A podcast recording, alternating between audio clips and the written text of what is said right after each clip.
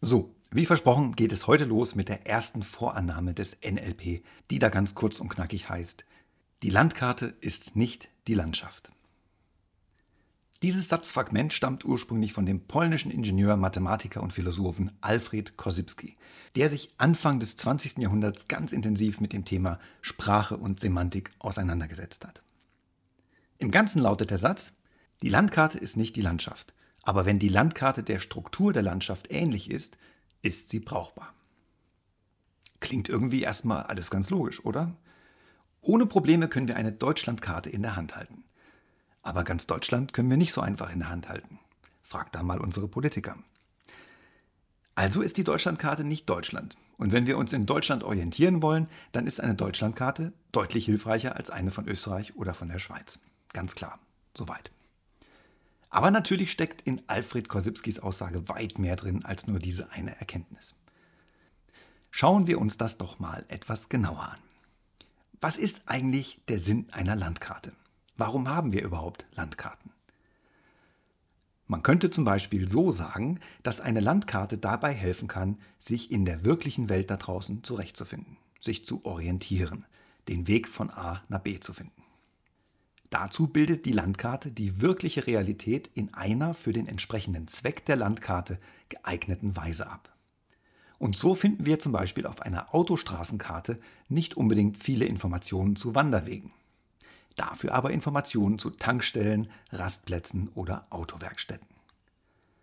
Eine Wanderkarte hingegen enthält vorwiegend Informationen, die für Fußgänger relevant sind, wie zum Beispiel Höhenlinien, Hinweise zur Beschaffenheit von Pfaden und Wegen oder Berghütten zur Übernachtung. Und eine militärische Karte wiederum enthält andere Informationen als eine Karte mit geologischem Fokus.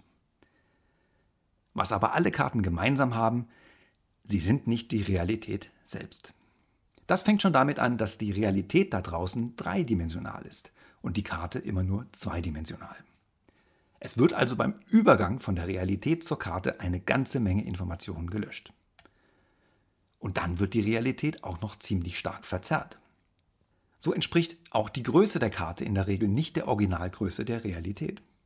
Üblicherweise wird hier aus gutem Grunde sehr stark verkleinert. Dabei sind Autokarten viel stärker verkleinert als zum Beispiel Wanderkarten, da die Reichweite eines Autos viel größer ist als die eines Fußgängers. Und auch die Krümmung der Erdoberfläche wird durch Projektion geklettet. Und dann sind Autobahnen in der Realität auch nicht blau gefärbt. In der Karte macht es aber durchaus Sinn, diese ganzen Modifikationen vorzunehmen, um die Lesbarkeit und Handhabbarkeit der Karte zu vereinfachen. Und schließlich werden noch Dinge hinzugefügt, die es in der Wirklichkeit gar nicht gibt, wie Längengrade, Breitengrade, Planquadrate oder Symbole, zum Beispiel für Sehenswürdigkeiten, Wälder, Felder, Gebäude. Es werden also beim Übergang von der Realität zur Karte etliche Dinge im direkten Vergleich mit der Realität verändert bzw. verzerrt dargestellt. Und dann werden gleiche Dinge immer gleich dargestellt. Alle Autobahnen einer Karte sind zum Beispiel immer blau unterlegt. Straßen sind immer Linien mit dunklen Rändern. Landstraßen sind immer rot dargestellt. Landesgrenzen sind immer breite, gestrichelte und halbtransparente Linien. Und Wälder sind immer grün und Berge immer graubraun. So. Es werden also beim Übergang von der Realität zur Karte etliche Dinge in immer gleicher Weise, also generalisiert, dargestellt. Soweit so gut. Aber was hat das jetzt alles mit NLP zu tun? Die Antwort ist wie immer ganz einfach. Das gleiche, was der Kartograf bei der Abbildung der Realität macht, machen wir den ganzen lieben Tag lang. Meistens jedoch ohne es zu merken. Wenn wir mit unseren fünf Sinnen die Realität wahrnehmen, arbeiten wir ständig mit den genannten drei Filtern. Löschen bzw. tilgen, verzerren und generalisieren. Wir tilgen oder entfernen diejenigen Dinge aus unserer Wahrnehmung, die uns nicht besonders interessieren, die wir nicht für wichtig halten, die wir nicht mögen. Das wird landläufig gerne mit dem Begriff selektive Wahrnehmung bezeichnet. Und wie immer gibt es 7,6 Milliarden verschiedene Ausprägungen dieses Filters.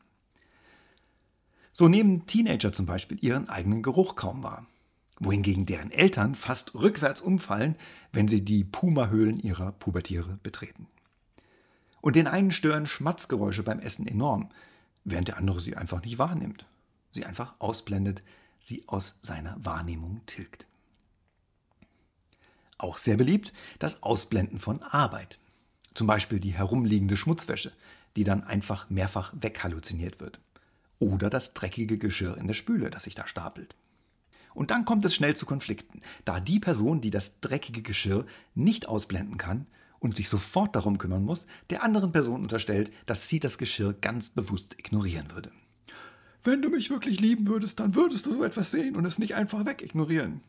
Und schon geht der Spaß los.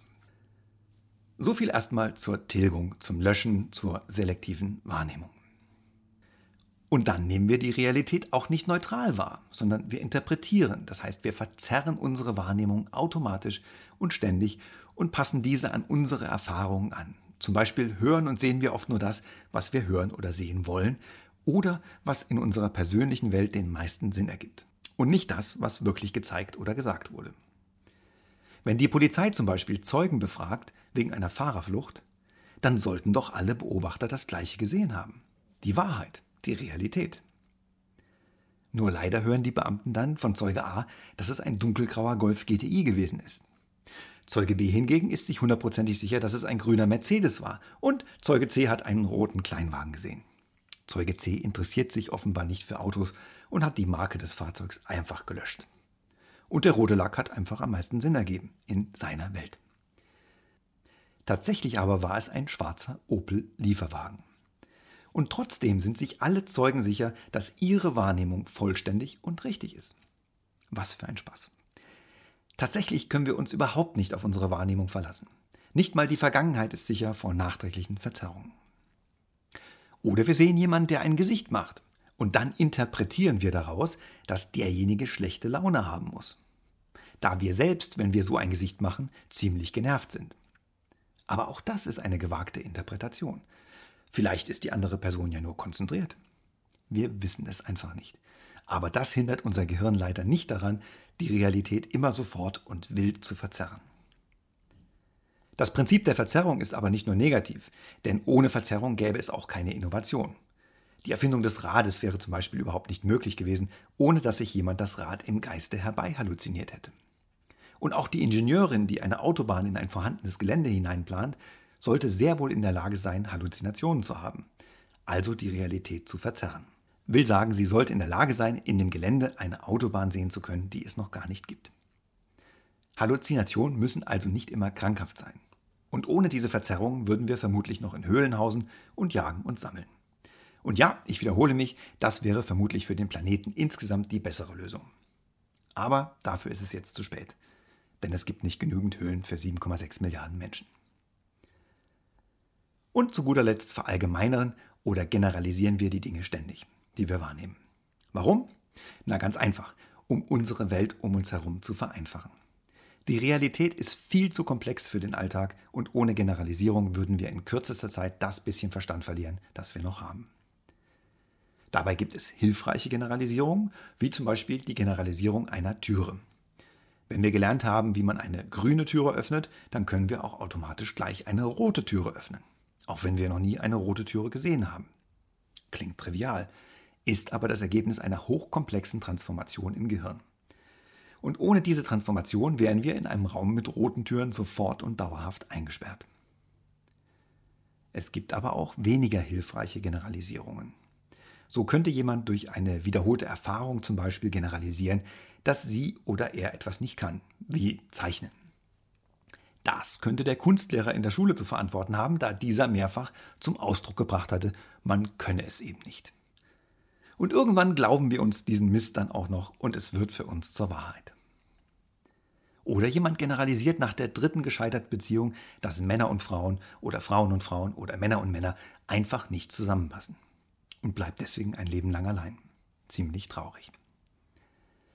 Also, wie wir bereits gesehen haben, sind die drei Filtermechanismen löschen bzw. tilgen, verzerren und generalisieren ständig am Werk und bilden die tatsächliche Realität in unseren Köpfen in einer für uns individuell sinnvollen und mehr oder weniger hilfreichen Weise ab. Und jeder von uns hat dadurch seine eigene individuelle Version, eine Interpretation der physischen Realität. Und es gibt, wie schon mehrfach gesagt, da draußen mehr als sieben Milliarden Versionen dieser einen wirklichen physischen Realität. Im NLP nennen wir diese höchstpersönliche Version der Realität unsere innere Landkarte oder mentale Landkarte. Und es gibt in eines jeden innerer Landkarte hilfreiche Abbildungen, wie zum Beispiel die Fähigkeit, eine Türe zu öffnen. Es gibt aber auch immer einen Haufen weniger gut geeigneter Abbildungen, die uns einschränken und uns den Spaß im Leben verhageln können. Die gute Nachricht? Wir können diese ganzen wenig hilfreichen Abbildungen, die schlechten Programmierungen ganz einfach verzerren oder tilgen. Das heißt, sie zu etwas Sinnvollerem umprogrammieren oder sie sogar komplett aus dem Gedächtnis löschen. Wie das geht, fragst du dich? Ich glaube, du kennst die Antwort auf diese Frage bereits. Und wo? Natürlich hier bei uns bei NLP Works, bei einer Ausbildung zum NLP Practitioner oder NLP Master Practitioner. Mit dem wahren NLP, das wir hier unterrichten, wird dein Leben nicht mehr das gleiche sein. Versprochen. Nicht umsonst fragt Richard Bendler gerne die Leute, wie viel Spaß kannst du heute aushalten? So, und das war's auch schon mit der ersten Vorannahme des NLP. Die Landkarte ist nicht die Landschaft. Und in der nächsten Episode schauen wir uns dann gemeinsam an, was es mit der Bedeutung deiner Kommunikation auf sich hat. Stell dir mal vor, du würdest das verpassen. Autsch. Bis bald und es grüßt dich, dein Storyteller.